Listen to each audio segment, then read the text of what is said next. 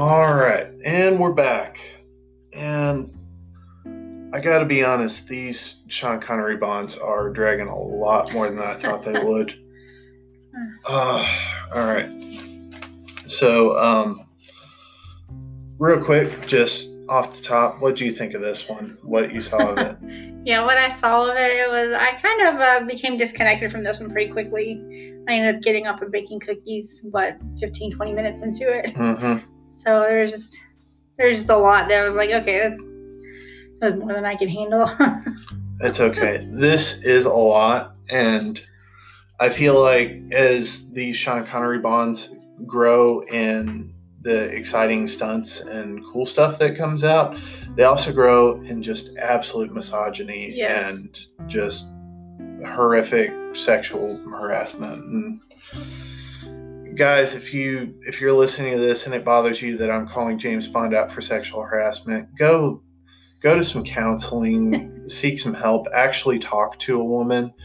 Don't just talk at her, but talk to her and ask uh, genuinely, uh, legitimately, hey, how does it feel when men treat other women like this around you? And then really listen to them. And uh, if uh, if you still don't see a problem with the way James Bond treats women, um, just go stick your arm in a garbage disposal and turn on the switch. uh, turn it off when you've changed your mind. All right. If you're gonna treat women horribly, you deserve Mhm. much worse. yeah. Um, okay. All right. So with that, let's go ahead and get started on this uh, film that for a long time was considered by many to be the best James Bond film. and I say, "Eesh." Yes. All right. Uh, people who believe that got our current president elected, but I digress. All right. Um, so we start in a South American or Central American country. I believe it's like Mexico or someplace that's like Mexico. It's vaguely. Uh, vaguely ethnic, uh, but that goes along with how they treat minorities in this as well. Yeah. Uh, it's a night mission, and uh, coming up from the water, we see what's obviously a fake bird floating across the water, and out of the water jumps James Bond. uh, James Bond comes up in uh, a jumpsuit and a really bad wig that's like a two tone hairpiece. Uh, we then go into a storage room that's in like a like a silo um, that when he goes inside is somehow bigger on the inside. He then uses uh, his belt, which is full of C4, uh, to blow up the uh, blow up the reservoir, uh, and James Bond then strips out of his uh, jumpsuit into a white tux. Uh, a scene that is duplicated in James Cameron's True Lies, which is uh, still problematic, but actually more in, uh, enjoyable than this film. If you're looking for film recommendations, watch that instead of this. uh, Bond meets his handler, who warns him uh, not to go back to his hotel room. Uh, but of course, Bond, because he wants to go hang out with a girl, goes back to his room. He then uh, uses her as a mirror and a human shield, throws her in front of the guy who's going to kill him because women are objects and not people. Um, that's sarcasm, in case you're not reading it.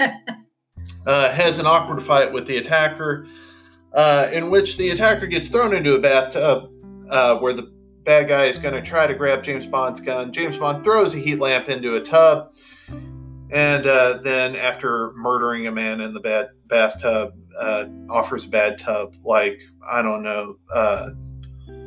I don't know, shocking or something like that. It's bad. but we go from that into one of the best James Bond theme songs, which is Goldfinger uh, by Shirley Bassey. Phenomenal, phenomenal singer uh, who will uh, be joining us for several James Bond songs over the course of the franchise. Actually, she has a James Bond song for one of the Daniel Craig films, which was not used. Oh. Um, the movie Quantum of Solace uh, originally was going to have Amy Winehouse do a Bond uh, theme song. Amy Winehouse died of a drug overdose. Uh, Oh. After that, they looked back to uh, Shirley Bassey to possibly do uh, the theme song. Uh, Shirley Bassey actually helped come up with it. Um, but at the last minute, they went with Jack White and Alicia Keys, and the result is okay. Uh, some people like it more than others. Some people like it a lot less than others. Um, but the song is called No Good About Goodbye. You can find it on Spotify, Amazon. Um, you can find it pretty much anywhere music is streaming. Uh, but it's actually a really good song. And if you watch Quantum of Solace, we're not talking about that movie just yet, but you can actually hear uh, the instrumental version of that song worked into the theme, unlike the song uh, that they ended up using, which, well, it doesn't fit with much of anything. Uh, anyway, back to the movie that we're in. Uh, we then move to Miami Beach. Uh, there's a hotel that is really cool. It has a massive pool outside and also an indoor ice rink. If I can go to a hotel with an indoor ice rink, I'm in. That would be pretty cool. Uh, so uh, Bond uh, meets his girlfriend Dink, um, and just I did to, not catch her name before. yeah, just to tell you up front, um, this episode's going to have an explicit tag just because of the name of uh, s- some of the characters. Uh, Dink's not exactly great, but we get to worse later in the film. As I said before, Bond is terrible to women. Um, he slaps her on the butt and tells her to basically go away. Uh, Felix points out Goldfinger uh, to Bond.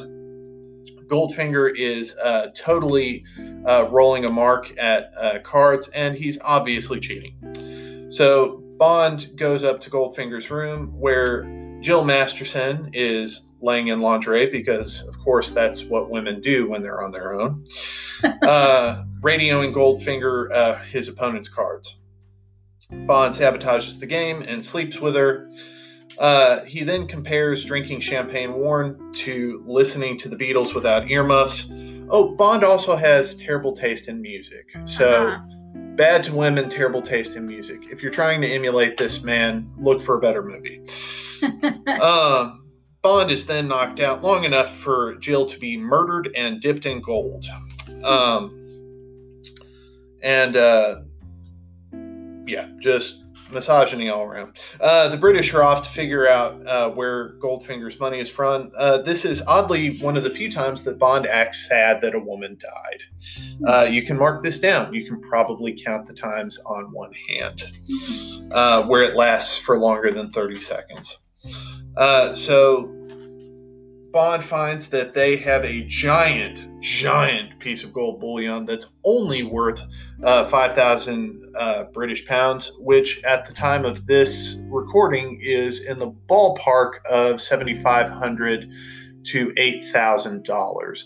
Uh, just for reference, that same gold bar would probably be worth two to three times what they estimated in that film. nice. Um, we are then introduced at Q Branch to the Aston Martin DB5, which is to this date one of the coolest James Bond cars ever. Mhm. Really cool, but really, really tiny. Yes. Um, I do like when he was showing him the car and he said, Don't ever push this button. yeah, and James Bond is like a 12 year old and yes, it's like listen. if you tell somebody not to do something, the first thing they get out there to do is they're going to find a way to push that button. And uh, at this point, we are then off to the golf course because uh, we need to meet uh, Goldfinger in person, face to face with James Bond, and James Bond to show that he's good at something besides being bad to women and bad guys. Uh, we meet Oddjob, the, the henchman, uh, or Random Task, as he's spoofed in Austin Powers.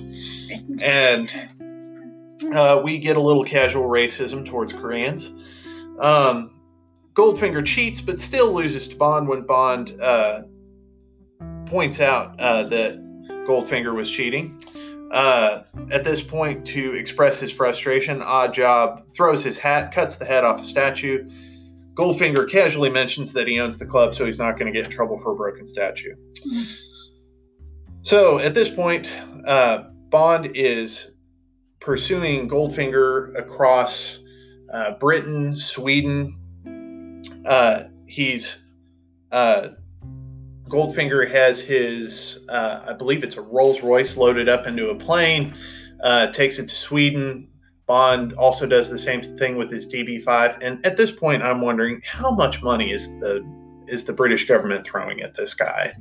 because he he has to load up this car onto a plane, and then he's going to chase the bad guy across Sweden this has got to be expensive. I mean, for one guy. Don't they have Intel in the in Sweden where they could give him another for, car? Yeah, the, I mean, that's my question. Is I'm pretty sure that the MI6 has presence in most countries, yeah. and at that point, they're going to have cars around. Uh, right. Uh, don't get me wrong. The DB5 is really cool and souped up in this, but. I'm pretty certain that you didn't need to load it in a plane and yeah. take it across country. Um, because Bond has a tendency to go uh, everywhere. Right. But anyhow, at this point, uh, Bond pursues Goldfinger uh, across Sweden. Goldfinger stops for, I don't know, strawberries, socks, something in Sweden. At this point, uh, Goldfinger is shot at by Tilly, uh, but Bond thinks he Tilly's trying to shoot him. Uh, later, as the chase continues, Bond damages Tilly's car, um, totally blows it out, tries to pick her up, and she says, No, I'm not having any of your junk. I know you're a piece of work. She doesn't say that, but she knows. Uh, later, we follow Goldfinger to a factory where we find out that he has been smuggling gold in the body of the Rolls Royce. Uh, at this point, uh, we find out that Tilly is trying to kill Goldfinger for the murder of her sister. Um, she gets in the car with Bond. They try to make an escape, but uh, they are cornered, and Oddjob uh, kills Tilly and captures Bond. Hmm. Uh, Bond drives at gunpoint. We get to use the one cool gadget, uh, and that is the ejector seat in the DB5, and he still manages to get caught. Also, I made a note that the sweet little granny mining the gate has a Tommy gun and uh, uh, easily one of the most powerful women in this movie, uh, and the woman to admire because she bakes and shoots. Yeah. Um. So at this point, we uh, get one of the most iconic scenes in the movie, where uh, my note says "laser crotch," um, where uh, Goldfinger is using a laser to cut a piece of metal right between James Bond's legs, and I'm like, yes, yes, he's got this coming. Bond utters the iconic phrase, Do you expect me to talk? And Goldfinger has the best retort, No, I expect you to die. Um, Bond has a gamble where he literally utters the two words that he heard uh, spoken between Goldfinger and his man on the ground, Grand Slam. Uh, Goldfinger decides to take a chance and figure out what Bond knows, kidnaps him. Bond wakes up on a plane at this point, uh, warning for language and offensive content. Uh, Honor Blackman uh, portrays uh, Pussy Galore. Uh, her two notable attributes, besides being a beautiful woman, is that she is a pilot and a lesbian. Uh, it is never hmm. explicitly stated, uh, but her and her crew, uh, Pussy Galore's Flying Circus, are in the books written as lesbians. Interesting uh, again, going to themes that uh, Ian Fleming would put in his books. Uh, all lesbians were bad guys unless they were converted to being straight by Bond, and then they were good people. Uh-huh. Uh, and we'll see that in this film. um, but at this point, Bond orders one of his most iconic drinks, uh, not the Vesper martini, but a vodka martini, shaken, not stirred. At this point, we are off to Kentucky because why not? Um, where Goldfinger is uh, running a horse ranch. And he gathers a bunch of gangsters from across uh, the United States in one of the coolest rooms designed, designed by Ken Adam.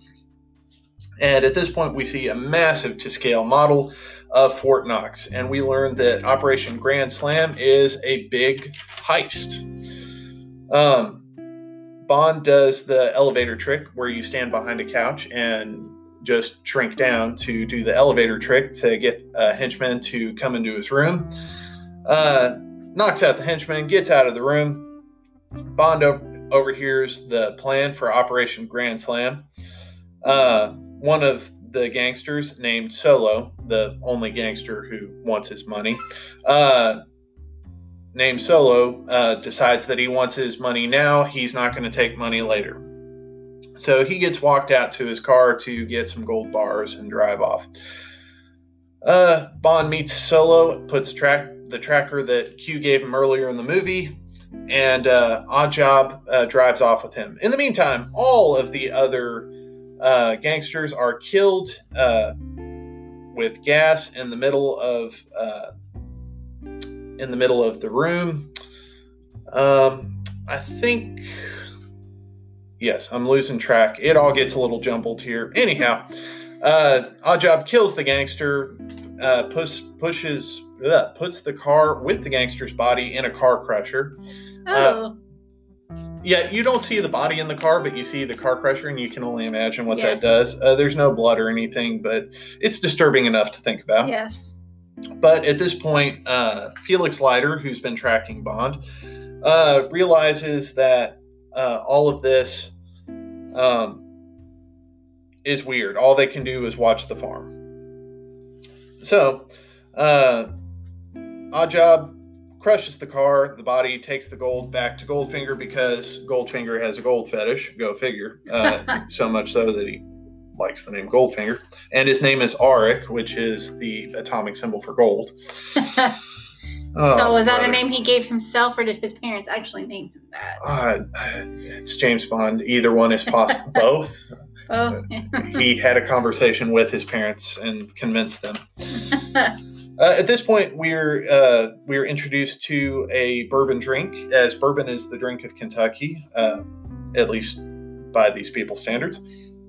Uh, mint juleps. Um, Bond explains to Goldfinger the impossibility of the job. Uh, it would easily take, I think he says, 12 days, even using a massive crew, to get all the gold out of Fort Knox. Hmm. It's at this point where Goldfinger reveals to Bond the plan is not to steal the gold, but to devalue it. He is going to irradiate it with a dirty bomb. Uh, the gold's value and the U.S.'s uh, monetary value will drop. Meanwhile, his and the U.S.'s competitors will grow. Uh, Goldfinger has been stockpiling gold on his own. Hmm. Uh, at this point, it's Bond versus uh, Pussy's sexuality, um, where he goes for a roll in the hay, uh, fights her in uh, the hay barn of the of the horse area, stables, the ranch, um, and forcibly uh, kisses Pussy. And uh, just for the record, this is sexual assault, just Oh, straight up sexual assault. Um, but apparently it changes her mind on Bond. He's not that bad. Um, God, this just sorry, horrible, horrible. Anyhow, let's move on. The movie does fast enough. Um, at this point, uh, we go to Fort Knox the next day. Um, the gas is deployed. Gas is the whole area, 40,000 troops. We've also learned that this particular gas is not just a knockout gas, but it will also kill the troops. Oh, Um, so we see all kinds of people slumped over, uh, supposedly dead. At this at this point, they dynamite the fence. They use the laser to cut the wall. Bond is handcuffed to a bomb, and uh, at this point, we're thinking all is lost. But the troops start to wake up. We discover that Pussy has made the call to the army, changed her mind. Yeesh. Um, and decided to uh, uh, to let them know of the plan and either change out the gas or get the army the means to counteract it. Regardless, the army moves in. There's a big battle between uh, Goldfinger's troops and the army. Uh, Bond uh, fights Oddjob, getting himself free of the bomb uh, after a really violent scene of Oddjob killing a guy who's just trying to deactivate the bomb, just throws him off like the fifth story balcony. yes. Uh, I cringed at that one. that was shocking uh, for a for a 1960s Yes. movie. Uh, anyhow, uh, Bond kills Oddjob, Uh, and I just I felt bad for Oddjob. Always very dapper, always happy to work, just smiling most of the time. He's just happy to be there. And Bond's just a sexual assaulting jerk. Uh, anyhow, uh, Bond gets out uh, of the cuffs. He fights Oddjob. He kills him with uh, kills Oddjob by using Oddjob's hat. Um, Bond stops the bomb at 007. Uh, winks to the audience. Uh, at this point, uh, Goldfinger's making an escape on his private jet. Bond gets on board the jet, uh, and they fight. Goldfinger, in a brilliant move, discharges a firearm inside of a pressurized jet, depressurizing the jet and getting himself sucked out a window. Hmm. Um, it's kind of funny. um, but at this point, Bond and Pussy parachute out and in and out and in and out again. yes, they have sex under a parachute. Anyhow, that's how the movie ends, and we're all glad that it's over. Uh, there's some there's some cool stuff in this movie. It's uh, there's there's some cool style choices. Bond's three piece suit is really cool. Mhm. Um, there's some neat gadgetry. There's there's some iconic imagery in this, but I, this isn't one I watch a lot. This is one I usually just zoom right past. the The next one we're gonna watch early on is not much better, um, but by and large, this era in filmmaking is not kind of women. Uh, James Bond in general is not kind of women, um, but th- this this particular area, it's it's just a little rough. So, full disclosure, I've uh, at this point, a lot of you are wondering, Mark, why do you like these movies? Um, these early Bond movies are typically the Bond movies I turn on on a sleepy afternoon where I'm about to fall asleep, and I usually I am awake for the uh, cold open where we get an action scene, Mhm. um, and then I usually wake up about a half hour to an hour later when we are moving to the climax. And by this point, Bond is through all of his um, questionable conquests, and and we're on to the uh, the chase scenes and adventure and actions and and really cool stuff. But yeah, this one. This one, was, this one was hard for me. This, Yeah. this one was really, really hard. Um, if you enjoy this, enjoy it. It's great. Um, it's not without its issues. It, and I can be, if I can be totally honest, I think uh, most of Sean Connery's are going to have this issue. Yeah. Um, I mean, that's who Sean Connery is. I, I don't know if it's who, who Sean Connery is. He he has kind of a misogynist uh, and sexist view of women. Yeah. Um, uh, so much as going on Barbara Walters and saying it was okay to slap a woman. Um, Yeah. you can YouTube it uh, if you're if you're wondering what I'm talking about. Um, but this is very much a time capsule of that time. Uh, again, behavior wise, not something to be emulated, not anything heroic in this movie. Um, cool design choices. Look at the scenery, look at the design work, the prop work. It's all really cool. Um, there is some some neat uh, espionage gadget stuff, um, but overall for me, this is on the bottom end of James Bond movies for me. Mhm. Um, now, with that said, overall, I, I, I don't hate watching this. It's it's just I don't know. I I would love to see one day uh, James Bond go back and do a period piece where maybe we do this over again. Tell this story a different way, and maybe just maybe telling a Bond story in the 1960s. Bond could be a chauvinist, but we could point that out for what it is. It's it's not okay. It's not good. Yeah. Um, I don't I don't know how you tell that story, but it's just food for thought. I, I think we can be better as people Yeah. uh, and filmmakers. So, and, and I think that Daniel Craig and uh, Barbara Broccoli and Michael G. Wilson all know that, and that's why we're getting the movies we are now. But until then, uh, I hope I hope we were mildly distracting for the past few minutes. I I hope that what you watched of Goldfinger was enjoy enjoyable. Um, and I hope I didn't turn you off of this franchise because it gets better. It really does. It gets better. Uh, I'm really looking forward to Roger Moore. We only have two more Sean Connery movies. Okay.